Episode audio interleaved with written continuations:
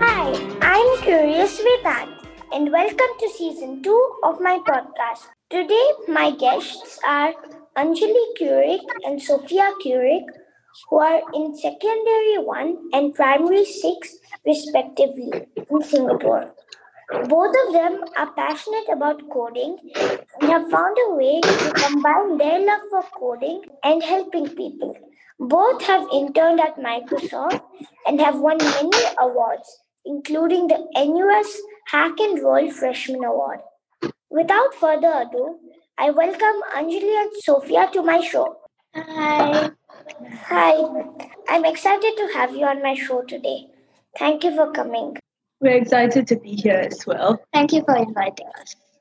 You're welcome. So, Anjali and Sophia, I'm curious to know how both of you found a common interest in coding. Well, the interest in coding has been ingrained in us from a very young age. When I was five years old and Sophia was three years old, our parents taught us how to code using this block based programming language called Scratch. So from there, um, coding has kind of become a part of our lives. Without it, it's like, it's just there. We can't imagine life without it. And since since a young age, we have just been doing it, and increasingly we have um, used more difficult programming languages, which our parents have exposed us to. Ooh, nice. I've heard that you have done a lot of interesting projects. Can you tell me more about your projects? Okay, so my favorite project of all the projects that I've done is called Emo Drink.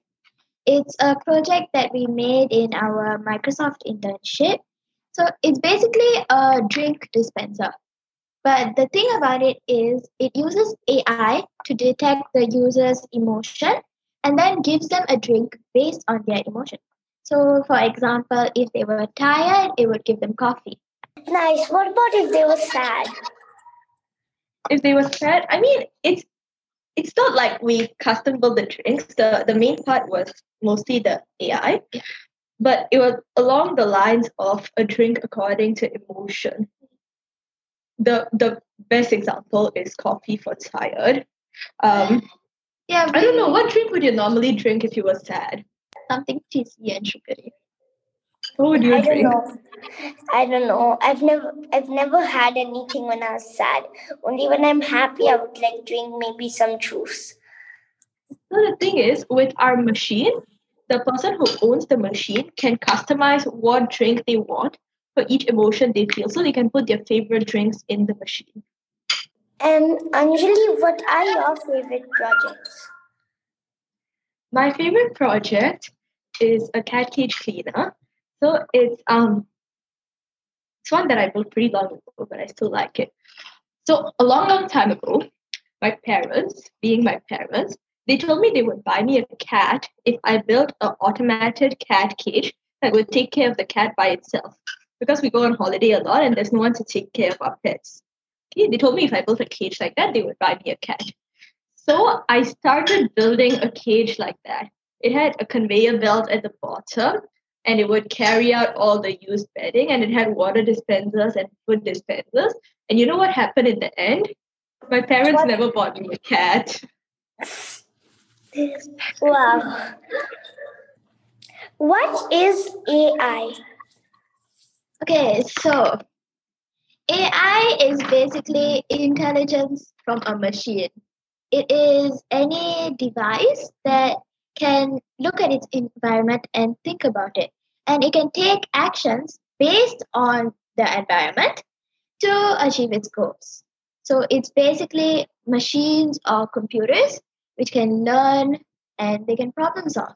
In essential terms, artificial intelligence is supposed to mimic a human brain. Yep. However, at this stage, with the current technology that we have, Like right now? it's not there yet. Uh, Let's say it's Uh, close enough. it's it's it's around there. It's supposed to mimic a human brain. It's not there yet, but we're working towards it. Scientists and research- researchers are working towards it. So some very common examples of AI is image recognition. So basically the AI will look at its surroundings and it can detect people or objects based on what you program it to do.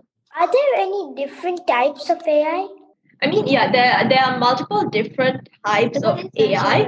Um, Oh. the most common one is image recognition. Actually, I think it's it's very well known because of self-driving cars. They use image recognition.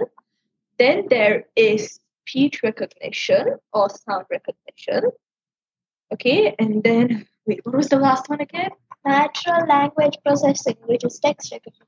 Natural language processing, which is text recognition. So basically, that can detect emotions based on someone's text. So let's say I say, My life is amazing. Then the natural language processing will detect that I'm happy. yeah. The only AI I have at my house is Alexa. Well, Alexa is speech recognition, right? yeah, Alexa is speech recognition. Yeah. So it, It it senses what you say and then Based on what you say, it will do a task. So that's speech recognition. I've heard about lots of self driving cars. How do they use AI? What self-driving cars do, right? Is let's say you have a car and let's say you have a driver sitting in that car. Have you driven a car? No, actually. I haven't driven a car, but my parents have driven a car. Okay. So when you watch your parents drive a car, what they do, right, is they look at that road and then according to the road, they will choose where to move the car. Am I right? Or according to the road signs. Yeah. Yes. Okay. So what AI does is it tries to mimic that thought process when used in self-driving cars. What it does is it looks at the road, it takes a picture of that road, and it compares that picture to the many scenarios it has stored in its database. Okay. And when it finds a similar scenario, it will execute the same thing that it has done in that scenario or which it is programmed to do in that scenario. Does that make sense? Yeah, that does. AI, I feel, is very interesting. Yeah, it's actually the reason why it's interesting now is because right now there's a lot of data floating around. So we have the most amount of data than forever. And also, uh, right now, people are putting a lot more money into AI. There's a lot of contrasting feelings about AI. Like you've probably heard about robots taking over the world. Yeah, So that's that's a negative emotion associated with AI. But But there are lots of positive. yeah, there's a lot of positive, good things in it as well. It has mm-hmm. potential. Yeah. I've heard that you've made this project where it's basically this thing for blind people, hel- helping them cross the road. Can you tell us more about it? Okay, so the blind people crossing the road thing is actually very similar to how Anjali explained that self driving cars work. But instead, over here, when the AI is looking, it looks for the traffic light at the other side of the road and then it directs the blind person towards the traffic light. So later on, we would also want it to look for people who are walking in front of the blind person so that it can help that blind person to help navigate around them and so that they don't bump it. Mm-hmm. Yeah. Has anyone bought your invention yet? we haven't we haven't marketed it mainly it was it was an idea for a hackathon and we were talking about bringing it on from there but um Never happened. Yeah it never happened Actually, the hardest part about building a product is not building it, it's selling it. or starting to sell Uh, it starting because to sell it. reaching people that you have this product it's it's very hard Yeah, building it is actually the easiest part. Yeah. I know you have participated in many hackathons. What are hackathons? Hackathons are basically coding competitions, where people can get together and try to solve a problem or a challenge statement that is given to them by the organizers of the hackathon. So they can, so for example, some of the popular problems to solve are the SDGs, which are how many goals again? 40? Seventeen. Seven, which are 17 different goals that the world should reach before 2025, I think. The United Nations Yes. Sustainable Development Goals. Uh, Google them if you want. Yeah, so the participants of these hackathons can try and solve these problems with technology, or if they want, they can do it without technology, based on what they Are hackathons fun or a little bit hard? Uh, well, both at the same time. The thing I like about hackathons is they always serve good food. You also get to meet a lot of new people and get a lot of experience. So, like some or like that internship in Microsoft that we got, it was because we participated in a hackathon. So you basically won the intern at Microsoft. Ah, Huh? yeah, we won the internship. Um, it went like this. We went to a hackathon. There was um There this was nice person from Microsoft there. So before the hackathon started, Anjali went up to him and asked yeah, him. I was I was I was P five, I think. I went up and I asked him if he would give us an internship at Microsoft. He said maybe. Then after that, at the end of the hackathon, they um yeah they gave us an internship. Yeah, that is very fun. That sounds very funny. It was, and the internship was really good for us as well. Yeah, we learned a lot. Do you have any tips for kids like me to start off learning coding? You said you're already learning code, right? From a Yeah. platform. Yeah, but not that much. Keep going at it and uh, find other platforms as well. There's Code Combat. There is Coursera, Udemy. Um, once you once you've started coding a bit more, you can try out HackerRank. It's like this competitive coding site where you code to solve It's basically like a hackathon, but mini scale and it's online. mini scale and it's online, and everybody around the world can participate. Yeah, it's it's really cool. So once you've started coding more, try HackerRank.